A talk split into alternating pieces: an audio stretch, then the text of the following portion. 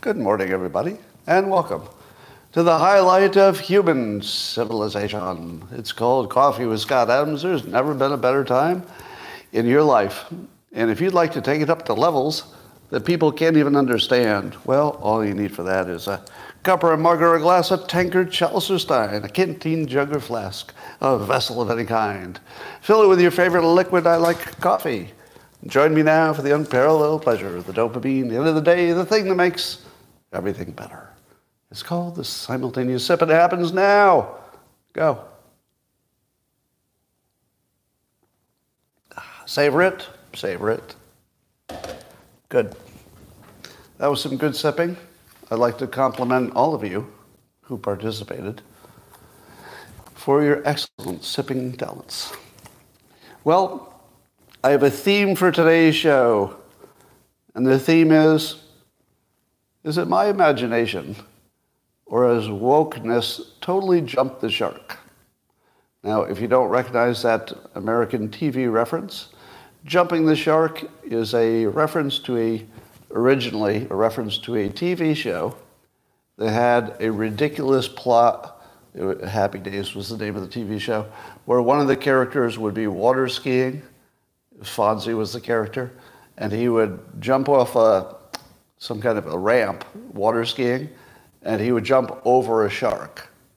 Now, since the show was usually on the stage and the set, you know, just doing funny things, became, you know, huge, huge hit.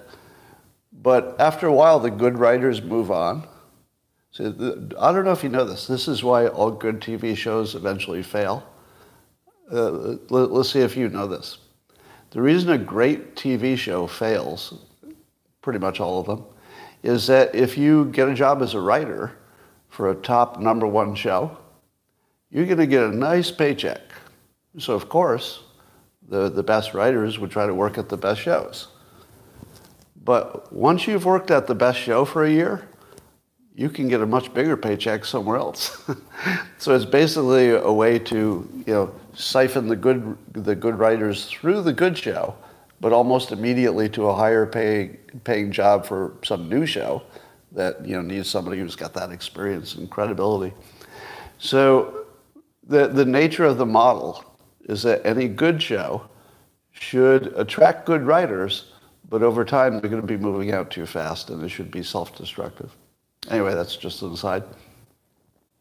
But it seems to me that, uh, and so the, the jump the shark thing means that a formally good thing went too far. It, ju- it just became too ridiculous to even work anymore. That's what jumping the shark means. So you tell me if we've reached that point in my opinion, now keeping in mind, I see a, a certain amount of uh, right leaning uh, media stuff on the internet, so I probably see more of that than anything else. But in my experience, at least 90% of all the stories in the wokeness domain, from racism to trans to everything else, 90% of the news stories are treated as jokes. True, true or not?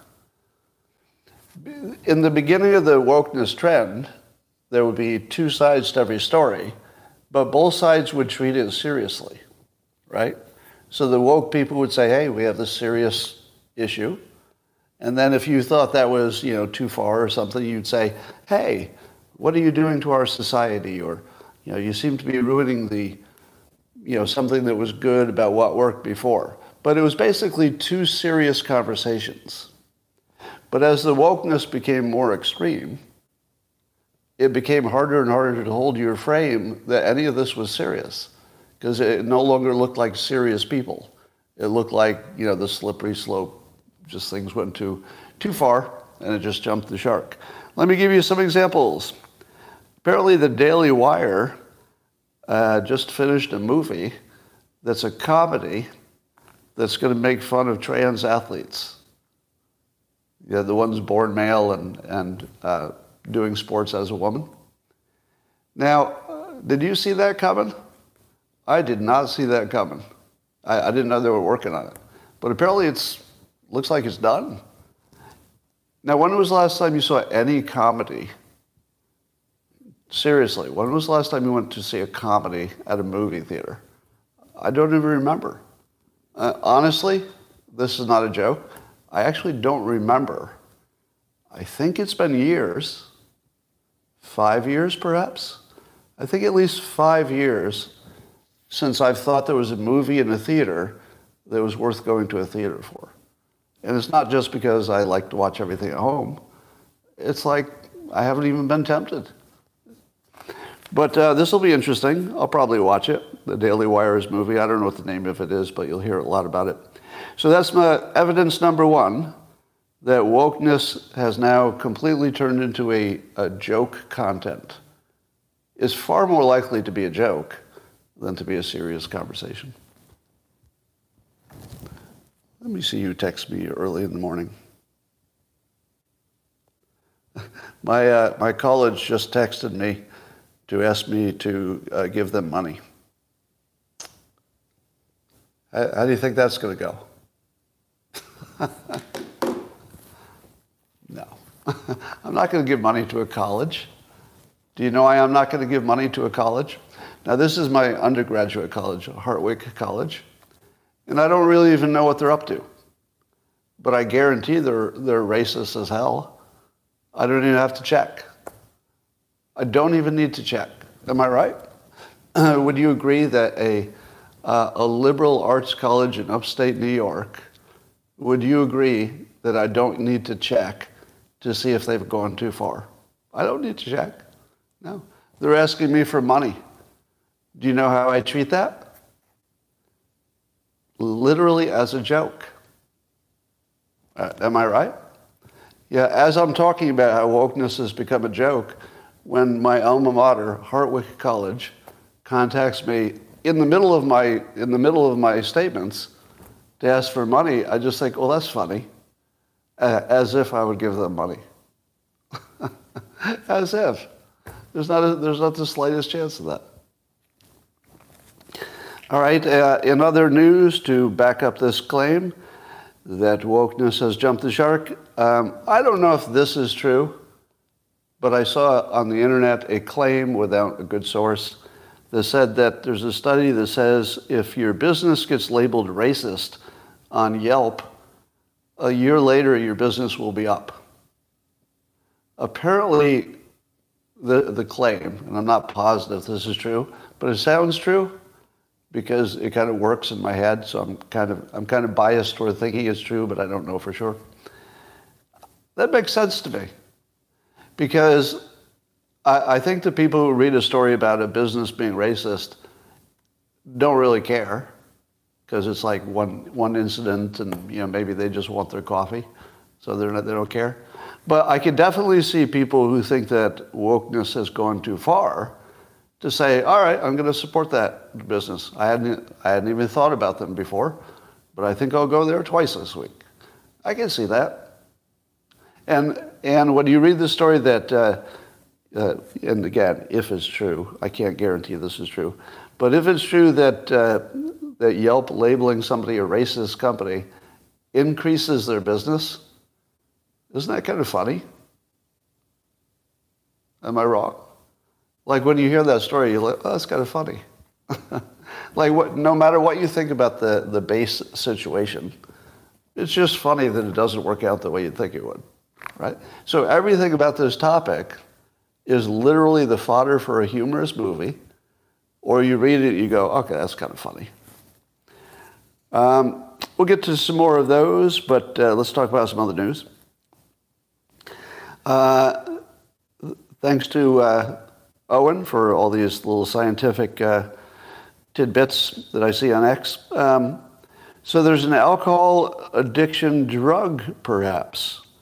Now it's too soon to know, but in the course of testing something for something, some people at the University of Oklahoma and Oklahoma State University they uh, found that something called semaglutide.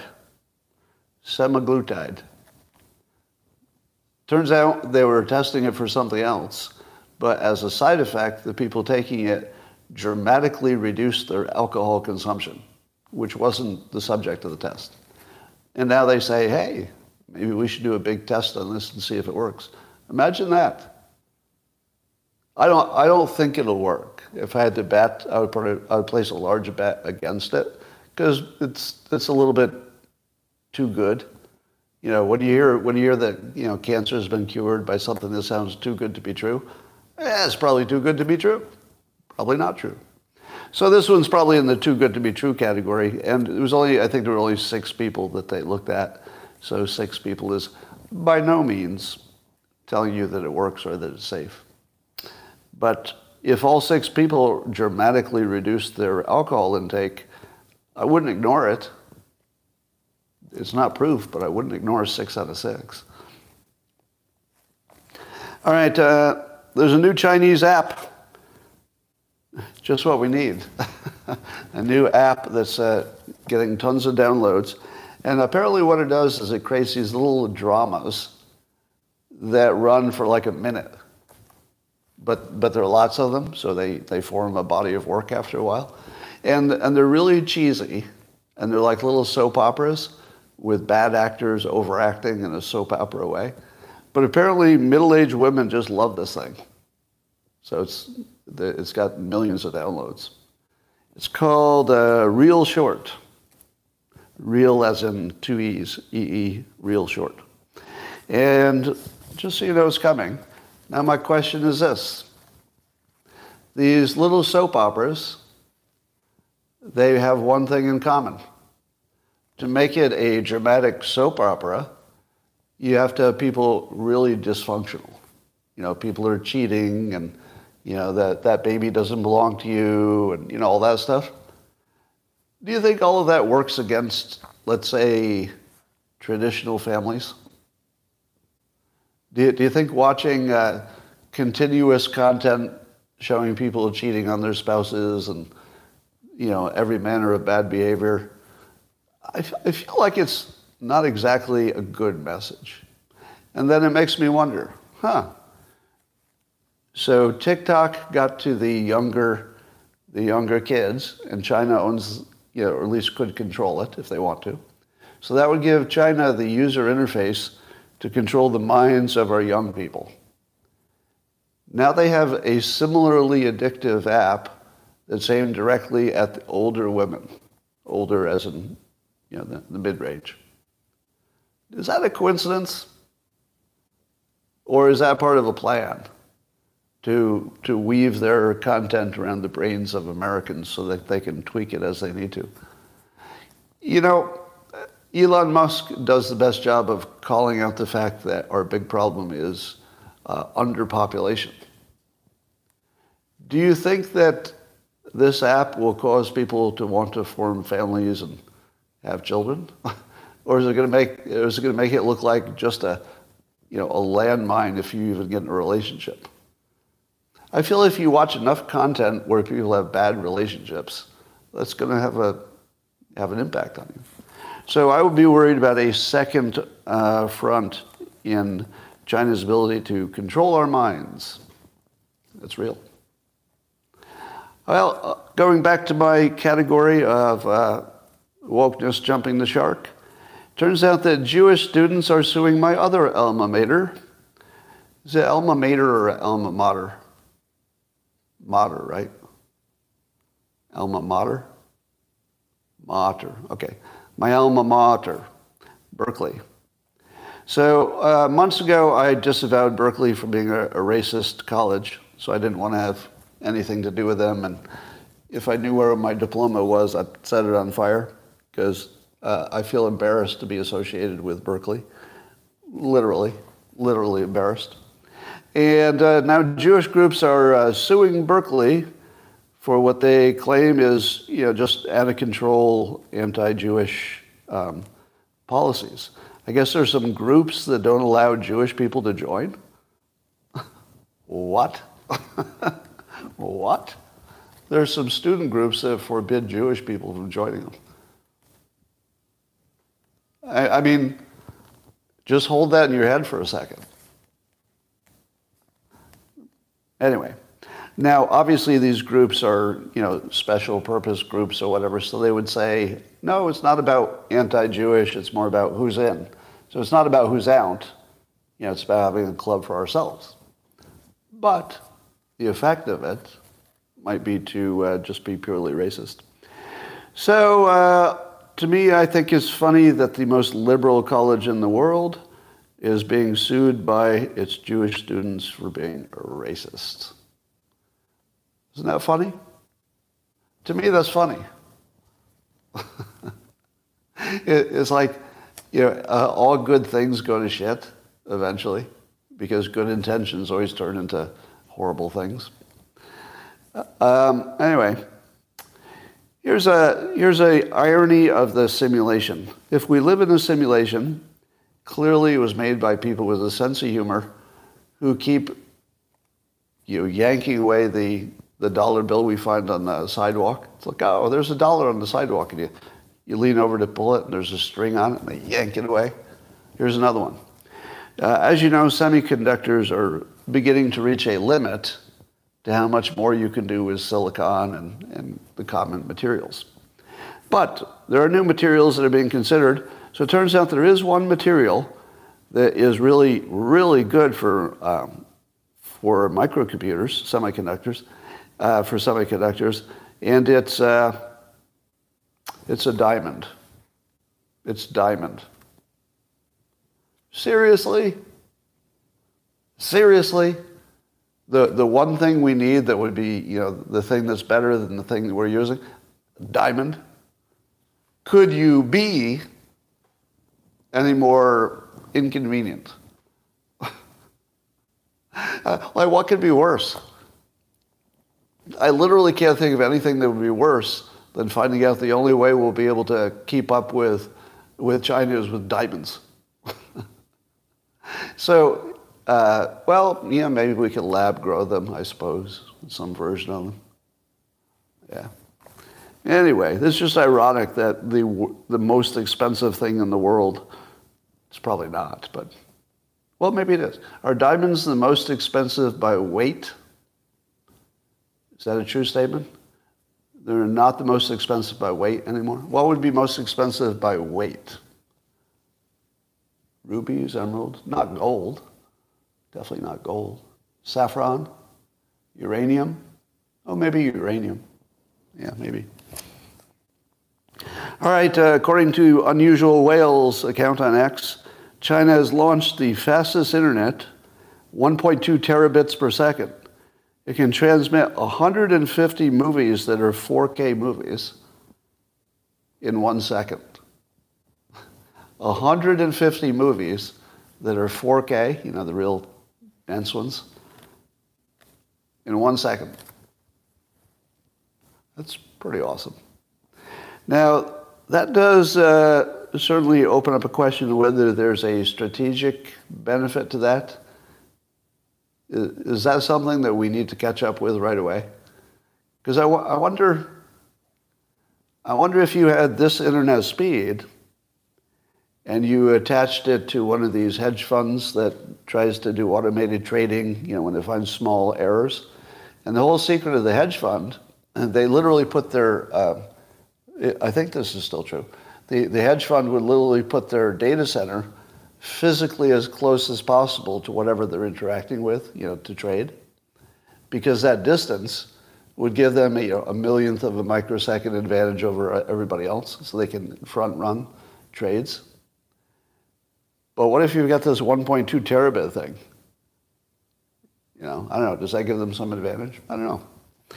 Uh, I, I, think not, because it would have to be 1.2 terabit all the way.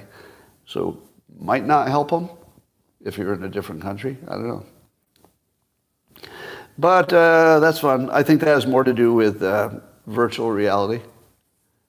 Uh, correct me if I'm wrong, but the limit for something like Meta to transmit you know, realistic looking images like you're in a 3D world, the limit is the transmission, right? It's not the computer, and it's not the limit of the software. Am I right about that? It's just a transmission limit. Well, let me explain to you how the transmission limit could be gamed. You ready? Let's say you want to transmit I think they're already doing this, by the way, but it's, it's a fun technical fact. Suppose you wanted to uh, send my image in 4K, a full 3D looking image, to appear on your computer at a distance and not have any lag. There's a way to do that. If you were to send a refreshed screen of every position I'm in, you know, your internet would choke, especially if there are other characters in the scene. But if you take one really good image of me and then you only transmit the changes, the other side can recreate me without a full picture of me being transmitted. For example, if the, if the receiving side already had a full model of me, and then I took my hand and I went like this, uh, it could use AI on its end to say, well, uh, I know what that would look like. If his hand looks like this here, and he moves up here, it's still going to look like the hand. I'll just recreate it as if it had been transmitted, but the only thing being transmitted is the coordinate changes, you know, where, where your fingers are. So it'd be like the end of my fingertip, it knows that it was here, but now it's here, so it just fills in, fills in the rest. So, uh, we, we already have a technology that can get around um, a lot of speed limitations. Scott, look at what Elon said on your tweet. Uh oh. Did, did Elon just say something on a tweet of mine? All right, we're going to stop and look at that because I'll be far too curious. What should I look up? Look up Elon and then look at his comments. All right, let's see what he replied. It's probably a reply, right? Is it a reply? You could have just told me what he said. Oh, my woke tweet? All right, I'll look at my woke tweet. All right, find me. All right, let's see what he said. uh, about wokeness jumping the shark? Oh, yeah. So five minutes ago, Elon Musk. So here was my tweet. So it's basically the theme of the show. I, I uh, posted that it feels like wokeness has totally jumped the shark. 90% of the stories in that domain are being treated as jokes. And then I said, balance will be restored. And Elon replied, indeed, woke is a laughing stock at this point. Have you noticed how useful Elon Musk is in um, moving the needle on everything? It's, it's hard to find any category that's interesting that he isn't the most important voice in it. because, you know, if, if Scott says, you know, wokeness has jumped the shark, you know, maybe it makes some content for my show and maybe, maybe you repost it. But if Musk says it, by tonight it could be a headline. Right?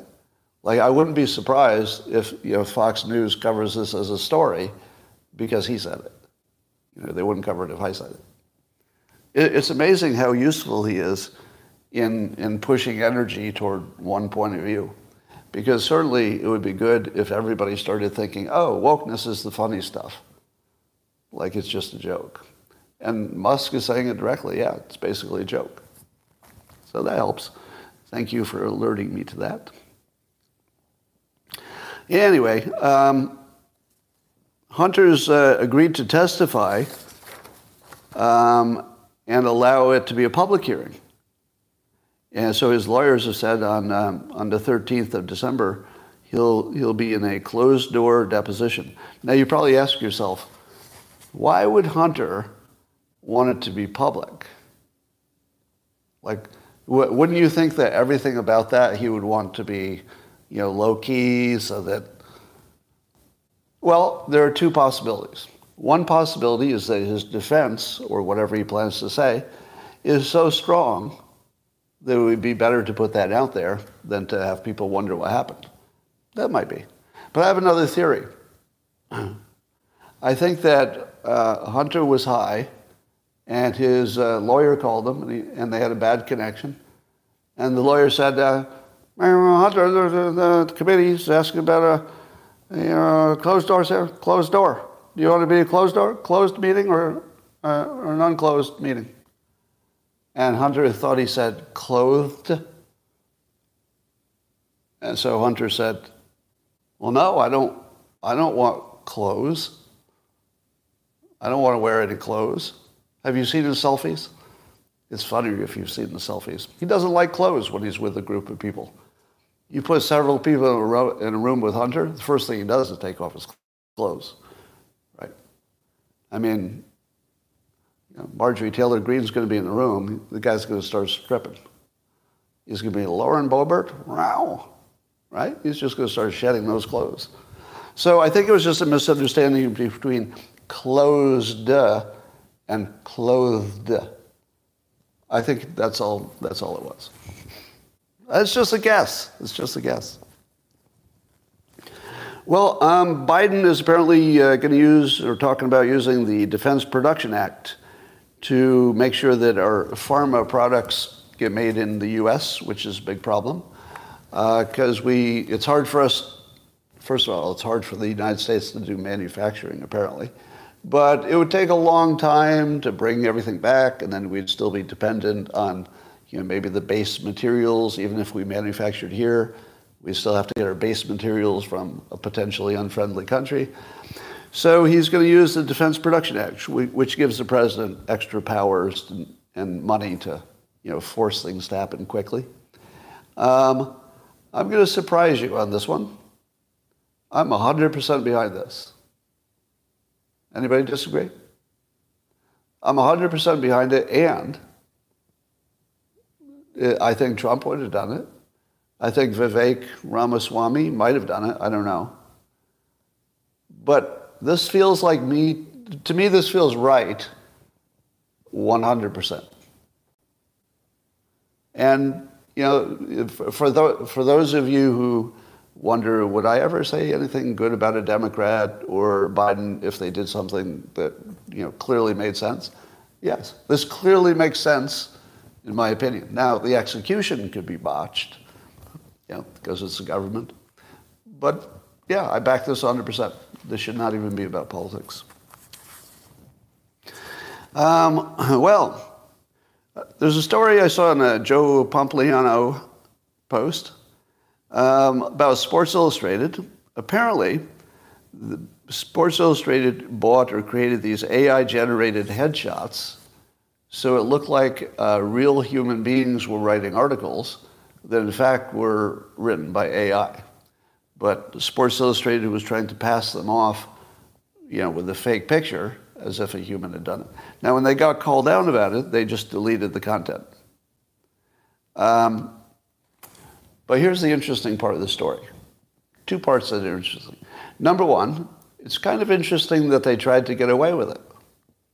Because imagine how much money they could save if they ran opinion pieces by robots and people thought they were human. And they're like, oh, okay, good opinion. But here's what I think. They had to get rid of it immediately upon realizing it was fake, even though they could have said, you know, you caught us. Uh, so we're going to label these as AI, but we're still going to keep the pictures and, you know, we think it's fun to do AI opinions. That's if people had liked the AI opinions. I believe this is more of what um, I'm going to call the Adams rule of AI art. If, if you're the first one to say it, you get to name it after yourself. That's how it works. The Adams law of AI art, and it goes like this. AI generated art, which would include writing and include opinion, that's art, uh, will not be interesting to humans if they know it's AI generated. And I've said this before, but just summarizing, uh, I believe our appreciation of art has a little bit to do with the quality of the art, but a lot to do with what you assume about the talent of the person who created it. Meaning that the art and the artist are the same. Your, your, your triggering of what makes you say, whoa, look at that art, is not the art. That's not what triggers you. So art by itself is just dead. It just sits there, no matter how well it's done. No matter how well it's done, it's just dead and it sits there until your brain says, how did a human make that? Wow, a human made that. And what you're re- reacting to is the artist. You're reacting to the talent of the artist, which, which is an extension of your mating instinct. Because we're, we're attracted to talent, because that's a tell for somebody with good genes, any kind of talent. And art is a way you express your talent. So, the Adams rule of AI art states that as soon as the audience knows it's AR, AI, they will lose interest via the mating instinct being, you know, uh, taken out of the taken out of the conversation. You think I'm wrong? Do you think I'm wrong? Here's my summary of that argument. You ready? Here's the summary. If AI had created the Mona Lisa and you knew it was AI, the Mona Lisa's total value would be a nickel. Nobody would buy the Mona Lisa. Everything about the Mona Lisa is about the artist. Right? It's all about the artist. How about a Van Gogh? Who would buy a Van Gogh if they thought it had been randomly generated by AI? The thing that makes Van Gogh so interesting is probably because he had mental problems. But when you look at it, you say, how? Like, how did that come out of a human mind? Like, what, what extra is going on in there? In this case, it wasn't an advantage, maybe. Yeah. All right. Um, and then imagine modern art. You know, you, we all laugh about the modern art. It's like it'll be a big white canvas and a, like a pickle or a soup can. And you'll say, that's not art. You know, I don't love looking at that. That's just, you put something in the middle. Now, and yet, people pay a lot of money for it. But imagine that AI made that art. Imagine if AI did the soup cans that Andy Warhol did. How, how many AI generated soup cans would you buy? how about zero? Yeah, zero, because there's no artist involved. So just watch for that. And I believe it will be in every form of art, from uh, opinion, writing, visual art, musical, every form. I think it will be the same.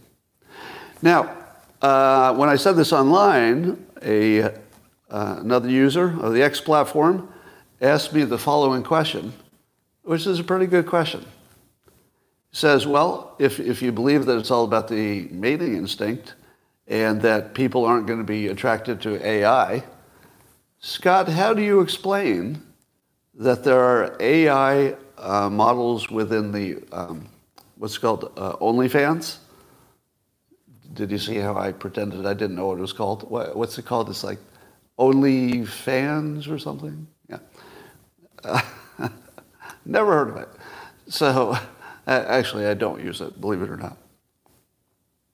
But um, so how could it be true, the Adams rule of AI art, if in fact people are making money with AI generated porn? Is that a good question? Here was my response. Porn is not art. porn is not exactly art. And, and, here's what I mean. Yeah, and you're going to say to yourself, but Scott, it is. It is a form of art. Here's where the art happens. The art happens in your head. Losing connection. Do you think YouTube's sending me like a warning shot or something? it might be a warning shot. Like, don't talk about this topic. Oh, because kids are watching or something. Maybe it's because kids could watch. Is that why? Or did locals, oh, locals uh, glitch too? When, when locals glitches, I can't see it on my end because it was continuous. So maybe it was the internet. All right. But my point was that the art happens in your imagination, right? Because there's actually not much art involved in watching two people do the same thing that you watch two other people do the day before and two other people the day before. It's kind of the same, you know, half dozen things they're doing. It's not exactly art, but um, in your head it is. So the art's in your head. But I would also argue that it's, there's a good chance that the AI generated porn may disappear. I think there's a novelty effect. If I were in the um, AI business, like a techie, and I, and I heard that there was, uh, you know, OnlyFans had a successful model that was really making money and people liked it, I would probably sign up just to see it. I would do that. I mean, literally, I would do that without the sexual interest. I would see how good it is. Now, I did the same thing with the app that gives you a digital girlfriend. Like, I didn't think I was going to have a digital girlfriend for the rest of my life, but I really wanted to experience it because I wanted to feel like, you know, what does the future look like with this AI stuff? So some of it's novelty. All right, uh, GPT-4 AI for radiology is as good as doctors now. So uh, if you're looking at a radiology imaging, you know, of some internal part of your body, um, apparently the AI can find the pattern, meaning it can find the fault in the image, whatever's wrong with you, as well as a doctor now. Now, what happens when you fast forward one year and it becomes common knowledge that the AI is better than a human doctor? And let's say the AI says, it looks like you have a tumor, but the experienced doctor looks at the same image and says, hmm, I don't think so. I don't think that is a tumor. So I wouldn't operate because, you know, the operation's dangerous. But the AI is saying, yeah, oh yeah, that's a tumor, which would indicate, you know, you've got to operate immediately. So what's the doctor going to do? Uh, here's what I worry about. I worry that the doctor will have to agree with the AI because to do otherwise would be risking a lawsuit. So the doctor is going to say, I don't think you should operate. But if the AI says you should, and it turns out I'm wrong, you're going to die. And then your lawyer, your family's lawyer is going to say, the AI told you to operate. And you also know the AI is better than humans. Why did you override the AI when the AI is the superior diagnostic tool? You see what I'm saying? I think the doctor just becomes like the dog that uh, you know guards the uh, machine. You know, you, you know the old joke about um, what is it? The, the there's an airplane that's so advanced in flying itself that there only you know you only need two people to fly it. You need a pilot and you need a dog. And the the job of the dog is to make sure the pilot doesn't touch anything. Yeah, that's the joke. So it's going to be like that. The doctors are going to have to agree with AI or just get sued. And then why do you need a doctor? Pretty soon, doctoring becomes either just pure research or something. I don't know. It's going to be interesting. Well, here's an update on Alex Soros. Um, I already talked about this, but there's a community note added to make it more fun. So Alex Soros, as you know, is, has taken over for his dad, George Soros, in the in the Soros funds and giving out the charity money, etc. And you also know that um, he gets a lot of heat, the Soroses do, for funding uh, the, the campaigns for progressive DAs who like to not prosecute a lot of uh, lesser crimes. And it's making the cities look unlivable because of the unprosecuted crimes. But Alex Soros, uh, defending himself, he uh, posted, uh, uh, where are murder rates actually higher? And he says, not in progressive cities. And he linked to an article that said that um, conservative um, rural areas have you know increasing murder rates, and um, inner cities that might be run by Democrats, you know, maybe not as much. So he compared the conservative rural places to the Democrat-run cities and said, "Hey, it's not much worse in the city, so why are you, bo- you know, why are you bothering me?" Now, as I as I uh, reposted him with a quote, um, I pointed out that the only reason you would compare a rural place to a city is if you're trying to hide the impact of your policies. Does that sound fair? Because it's such an obvious wrong comparison. The only reason you would do an obviously wrong comparison is if you're trying to hide something. Or, or you're trying to make something look true that's not true. I guess that would be the other way. All right? And then I, and then I went on to explain that you should compare cities to cities, you know, Democrat run to Republican run, and you, sh- you should compare rural to rural to the extent that there are you know, any liberal run rural areas. Uh, there must be somewhere. Now, I thought that was just obvious. And it, and it also made me wonder is the situation with Alex Soros that he knows there's a problem and he was intentionally using a misleading comparison to cover over the problem? Because I can't read his head, I can't read his mind, so I don't know. But the other possibility is he really didn't know. And I think that's the stronger possibility. Well, let, let, me, let me develop this. How often do you see uh, super leftist stuff on the X platform? I feel like I'm completely shut out from it. The only time I see left leaning content is when somebody's mocking it on the right. And I didn't, I didn't turn off any, you know, I didn't turn any knobs so I didn't see uh, Democrats. Like I want to see the Democrats. But, but the algorithm has uh, locked me out. Now, how about in person? Do I see a lot of left leaning people in person who would maybe correct me if I had some uh, wrong opinions because I'd only seen one side of the issue? I actually don't. I don't have any conversations with people who disagree with me in person. I'm sure, I'm sure there are people who disagree with me, but I don't have any conversations about it. You know, my daily life would be people who don't care about politics at all. Let me say that again. I don't spend time with people who care about politics at all. you should see me trying to talk about my day. Hey, how was your day? Um, whole bunch of things you don't care about. And I'm done. That's my whole day.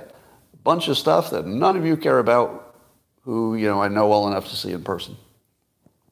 I think I have one or two friends you know, who engage in that content, and otherwise nobody cares. So here's my point. Imagine you're Alex Soros. How many staunch Republicans do you encounter in person and have meaningful conversations with? I'm guessing zero. Would you argue with that? I'm guessing exactly zero. So I think you could rule out that anybody in person is saying, you know, Alex, maybe that thing you're looking at is not the whole story, or have you considered this? I don't think it happens because it doesn't happen to me. And if it doesn't happen to me, why would it happen to him? So, I, because I, I think my situation is normal. You know, you just you just get closed off in your little bubble, and people don't want to make trouble too, right? People don't want to. Since Alex Soros is rich, probably his friends who maybe even do disagree with him a little bit, maybe they don't mention it because they kind of like having a rich friend. That's a thing. So I don't think he hears any consenting opinion, decent, no, any disagreeing opinions in person. Now, do you think he sees them in the media? How, how often is he reading Breitbart? Zero. How often does he spend time on Fox News? Zero. I'm guessing zero, right? How often does he follow me on social media? He doesn't. I follow him. He doesn't follow me. So my best guess is he actually has no exposure whatsoever to a, a, a countering argument that he would find stronger than his own opinion. And there are, there are counter arguments that are stronger than his own opinion. A lot stronger. So, um, but here's the, uh, the beauty of the story is that now he he posted this thing. He, he might have noticed that my account um, countered him because I have a million followers. Remember I told you if I had a million followers, I could run the world? This is what I'm talking about. because the only way I could break through that bubble is if my account is big enough that somebody's going to either mention it to him or he's going to notice it on his own because it's a big account you, you need about a million people to break through the bubble on the other side, and, and then only sometimes. Like you have to do your best work to like get in there in any way. But on top of that, um, the community notes said, uh, so it was added to the Soros uh, post. So Community Notes says on X, the five cities with the highest murder rate and their mayors are, and it goes, you know, St. Louis, Baltimore, New Orleans, Detroit, Cleveland, and they're all Democrats. So the top five murder cities are all Democrats. Now, the other thing I criticized Alex's uh, post was that murder isn't really the big question. Murder is the worst crime, but it's not the big question when we're talking about the um, liberal DAs. Because unless I'm wrong about this, can you give me a fact check on this? Democrats don't like murder, do they? I, I think they're opposed to murderers. So I don't think there's a giant difference between Democrats and Republicans when it comes to whether a murderer should be in jail. Am I wrong about that? Aren't they pretty close when it comes to murder? Because nobody's disagreeing, like, well, maybe that murderer should get bail. I don't think so. But all of the other crimes, the property crimes and the, the lesser violence, those are the ones that really would show if you're looking for what's the impact of a progressive DA. So when Alex looks at murder rates, he's first of all looking in the wrong box. That's not where the problem would be. Probably. You know, I would look there too, but I'm not looking to expect the problem there. So it's a diversion. And if he can get you to think that murder rate is the key metric, then he wins. Because it's not the key metric. It's the one you should ignore the most, actually. Perhaps. So now that they got a community note, and uh, I think, uh, oh, and Elon, Elon Musk actually weighed in on this because of the community note. And he said, those who can't handle reality will leave this platform uh, due to community notes. But the public will increasingly come to realize, this is still Musk, uh, that X is the best source of truth, causing our user numbers to rise as they abandon less accurate sources of information. True. True. Yeah. And X is rising in traffic, so it's working. So, so now there are three things that happened with Alex's, um, four things actually, with Alex's post, which are all productive in my opinion.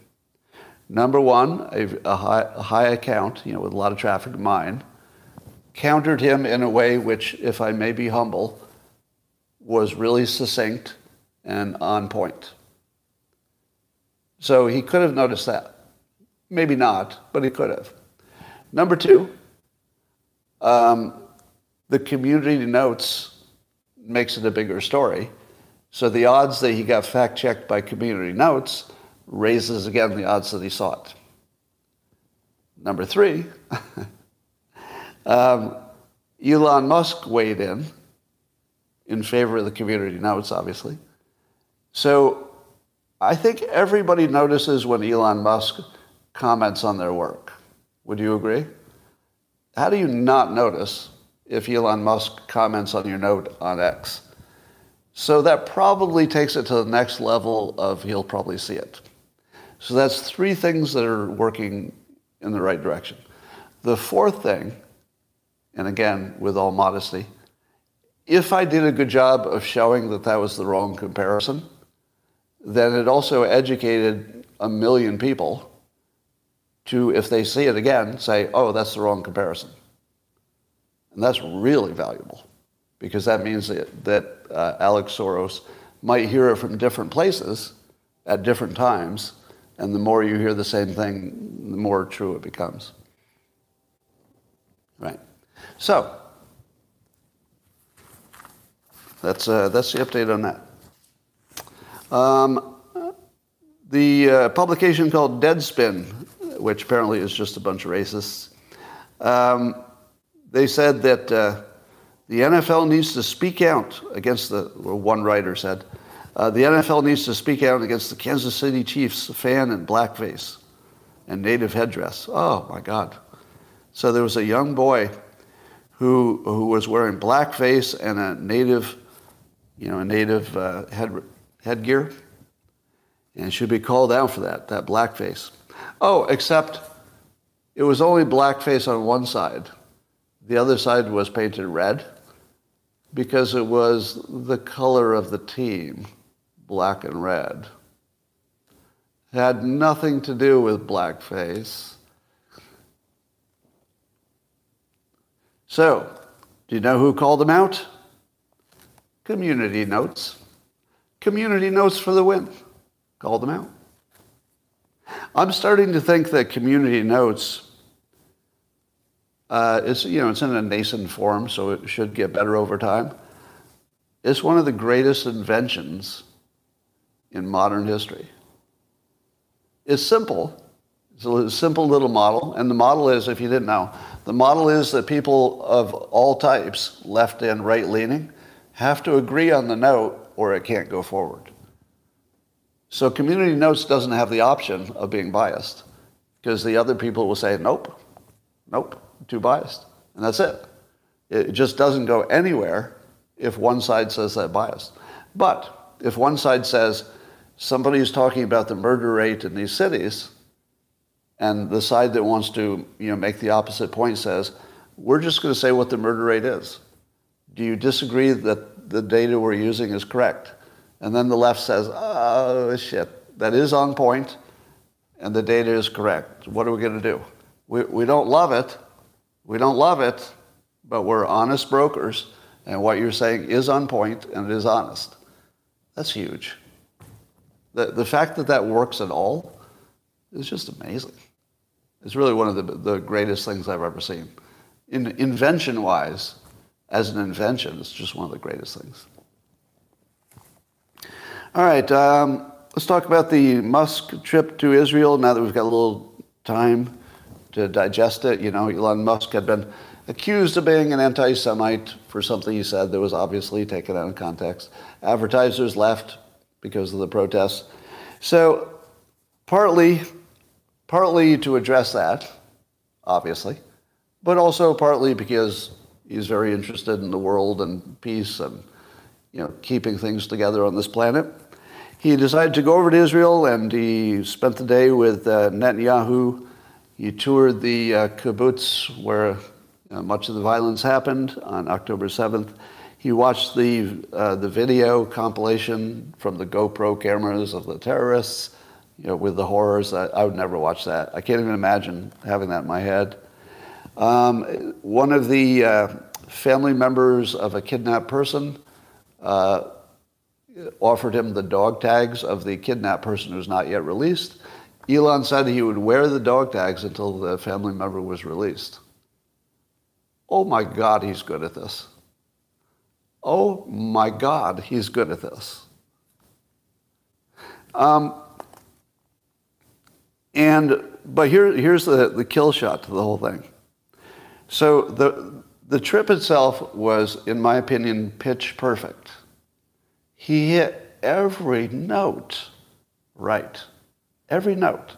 Here's the things he got right 100% backing Israel to kill Hamas because they have a preference for killing civilians. And he says if, if somebody wants to kill civilians, the only way to deal with them is kill them. Perfect.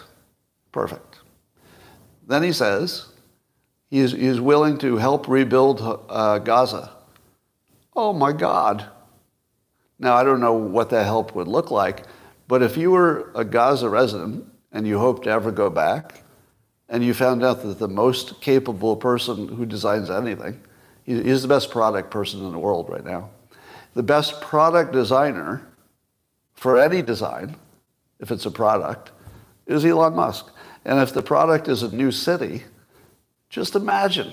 I mean, can you imagine what he could do with a whole city if he starts from scratch. You know, putting in self-driving cars and, you know, uh, uh, Tesla solar panels, and he's probably got some good idea for desalination. I mean, it could be crazy. It could be just crazy how good it is when he's done. So we don't know what kind of help he's going to give, but to say he's going to help um, allows him to be on both sides because he needs to be on both sides. And when I say both sides, I mean he needs to be on the side of life for both sides. Not guilty life, but he's on the side of innocent life. And that's the right place to be. So he gave something for Israel. You know, he showed them, he showed them the respect and the consideration, and, and really, he literally damaged himself permanently to make the point.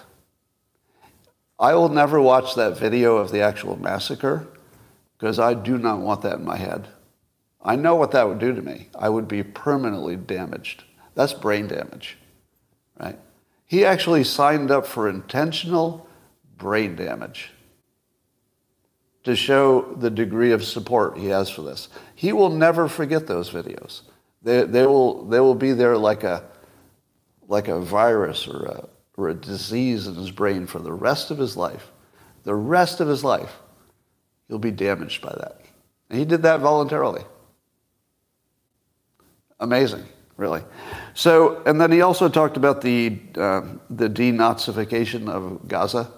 And he talked about how the importance of controlling the school system so that the education doesn't produce more terrorists.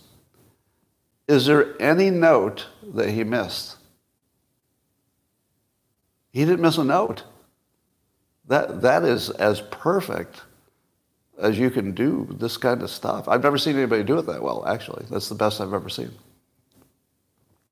And I would like to uh, compliment Israel and Netanyahu's staff because they were as wise as Musk was in knowing how to do this for you know, optimum mutual benefit. Uh, but here's the, here's the uh, punchline or the kill shot to it all. I don't know if you know this name, Dov uh. Uh, used to be in politics in New York State. But uh, he's, he's well known as a defender of Jews, defender of Israel. You know, one of the, one of the stronger, more public voices about who is an anti-Semite and who's not. And he did a video. He didn't just do a post with words. He did a whole video in which he said, I've devoted over 50 years to fighting Jew hatred. I can smell an anti Semite a mile away.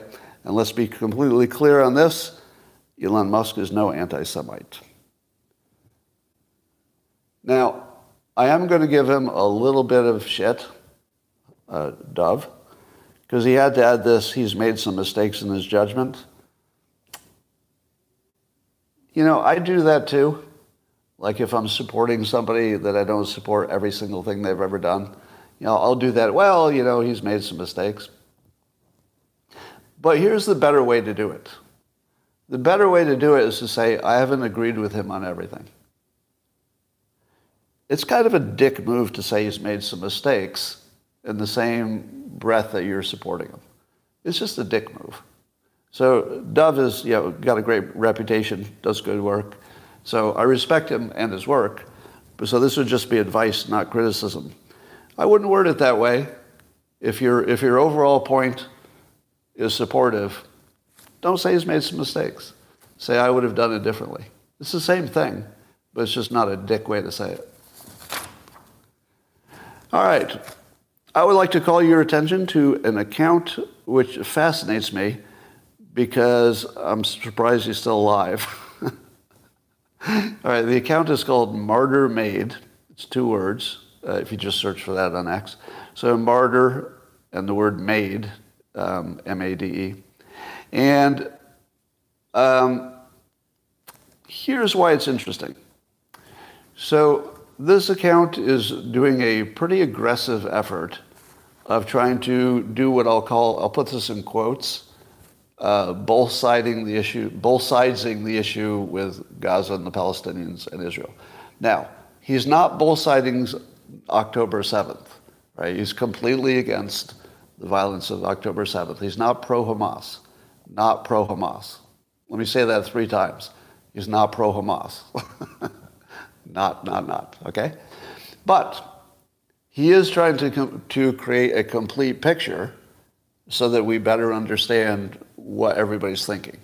And that part is, is a value, but it is really dangerous territory because you so easily could get lumped in with the supporting Hamas and then you know, your life is destroyed.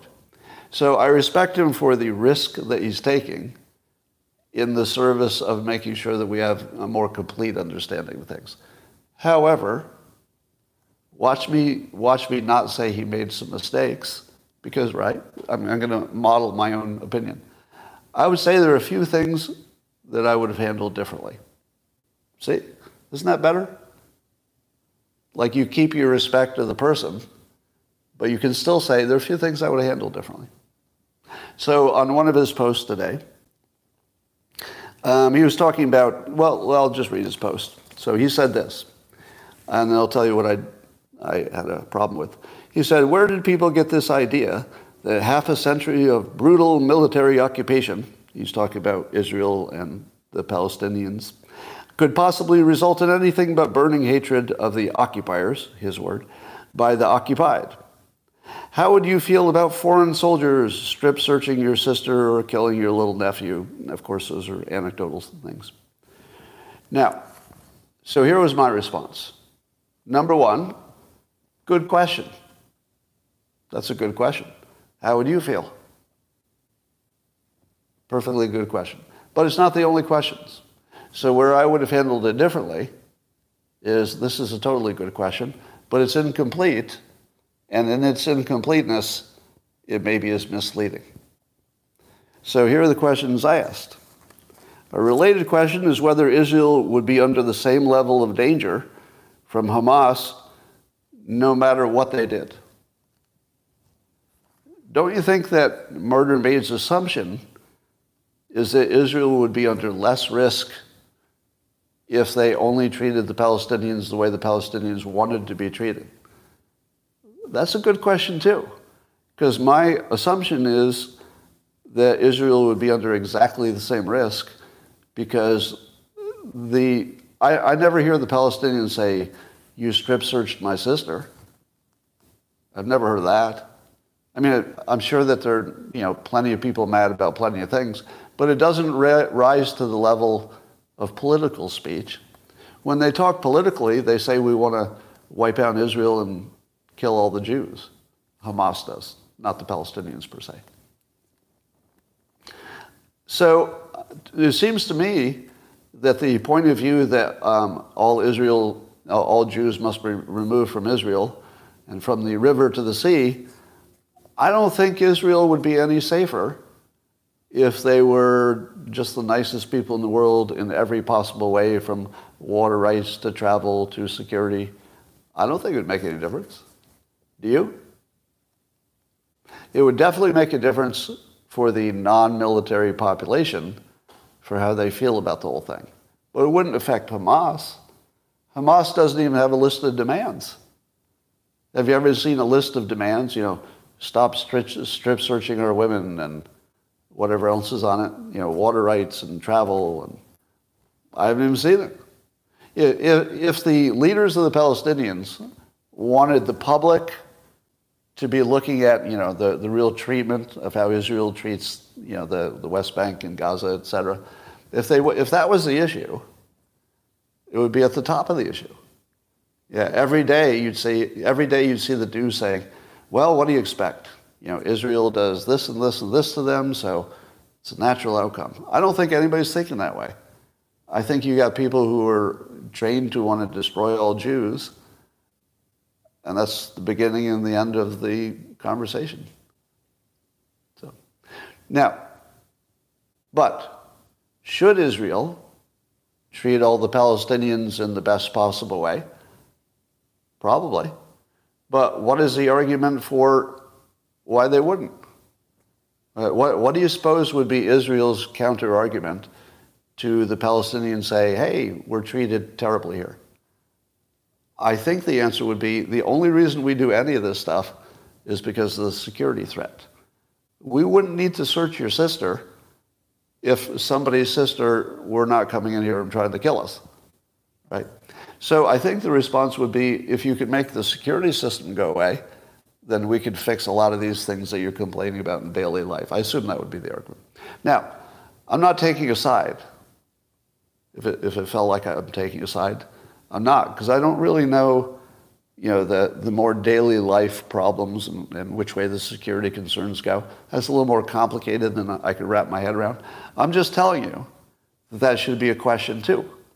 If the question is, how would you feel if you were abused this long?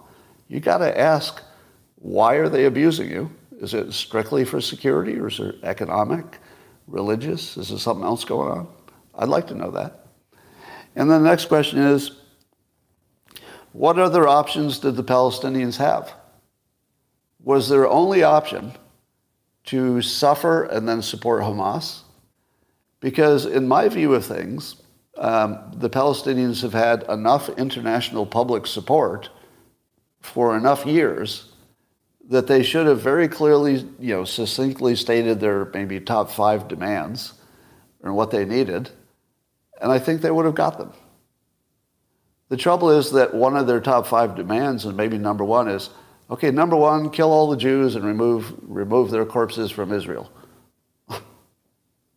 like, so here's the problem. I don't think that the Palestinians or anybody in power could have ever put together a list of if you just do these five things, we can live in peace. You know, we're just asking you, stop abusing us in these five ways. Nobody's ever done that. Here's why I think they don't do it. If a Palestinian leader put together a list of five things that you needed to do in order to have peace, and none of those five things said, uh, get all Jews out of Israel, the leader of the Palestinians would be executed by his own people. He would be dead for putting together a list that would uh, give them peace without their primary objective of getting control of Israel.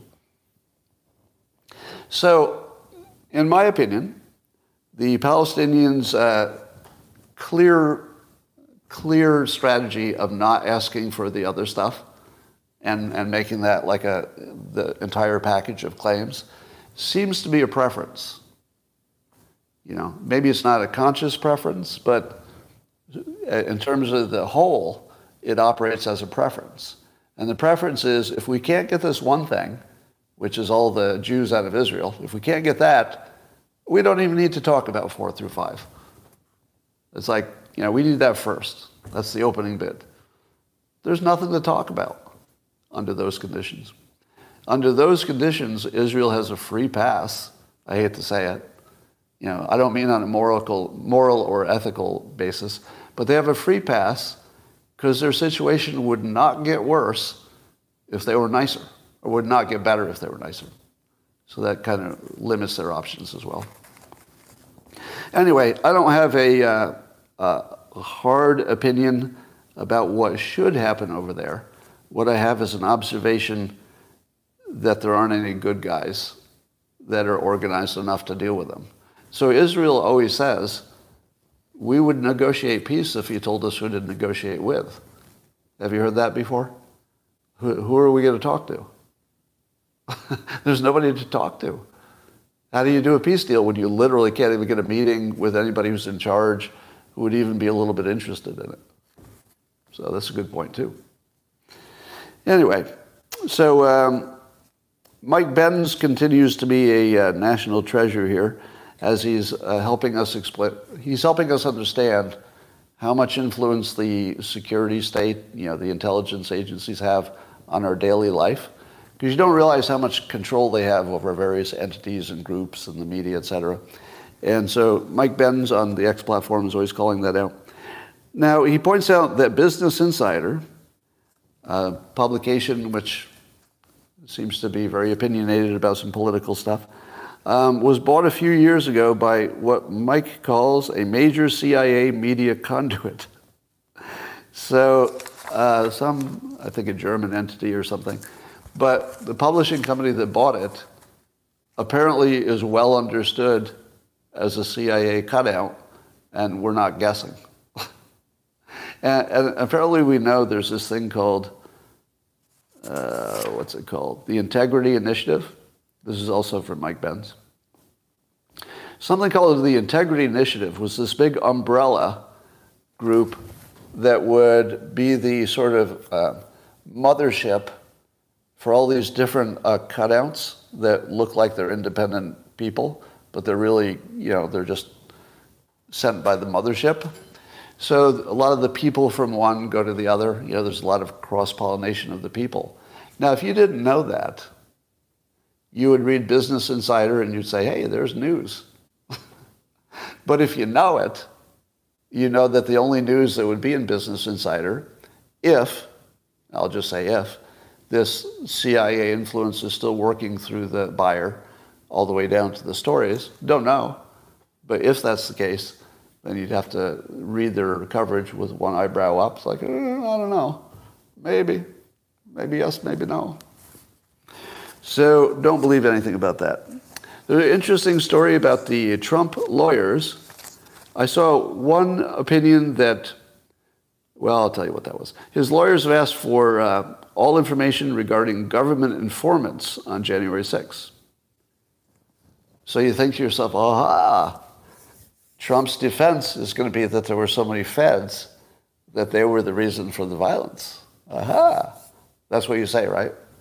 But apparently the lawyers are explaining in their uh, request for this information, they're saying it's uh, not because he thought the feds instigated the problem, but rather, wait for it, because it would indicate whether the feds did enough to prevent it.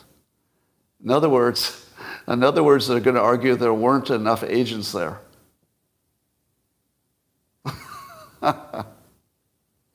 now, here's what I think. This is just my speculation. I think this is just the cleverest way to find out how many agents were there. Because if you said, tell us how many agents are there, couldn't the government say, we can't tell you that? And then that's the end of it? But suppose they say we're trying to prove that they didn't have enough there. Would that put a different kind of pressure on them to, um, to say we did a good job because we had enough people there? Th- this might be way more clever than you think it is. I, uh, but it was described by one observer as uh, basically giving up on the idea that there were so many feds there that the feds caused the problem. Like he's giving up on that. I don't see that. I don't think they're giving up on that at all. I think if they have the number of agents, if it's a low, here's what I think. if they get a number, which is iffy, if they get a number and it's like a low number, then they can claim, well, that's the problem. You knew there was going to be a problem. Why did you have so few people there? How is that my fault that everybody knew this was coming? Because they did. Everybody knew the, the protest coming. And, and you understaffed?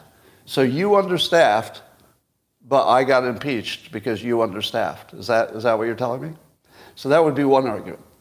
Now, suppose, against all odds, they give a number, it's like a crazy big number. Suppose they come out and there's like 80 or 100 uh, undercover people.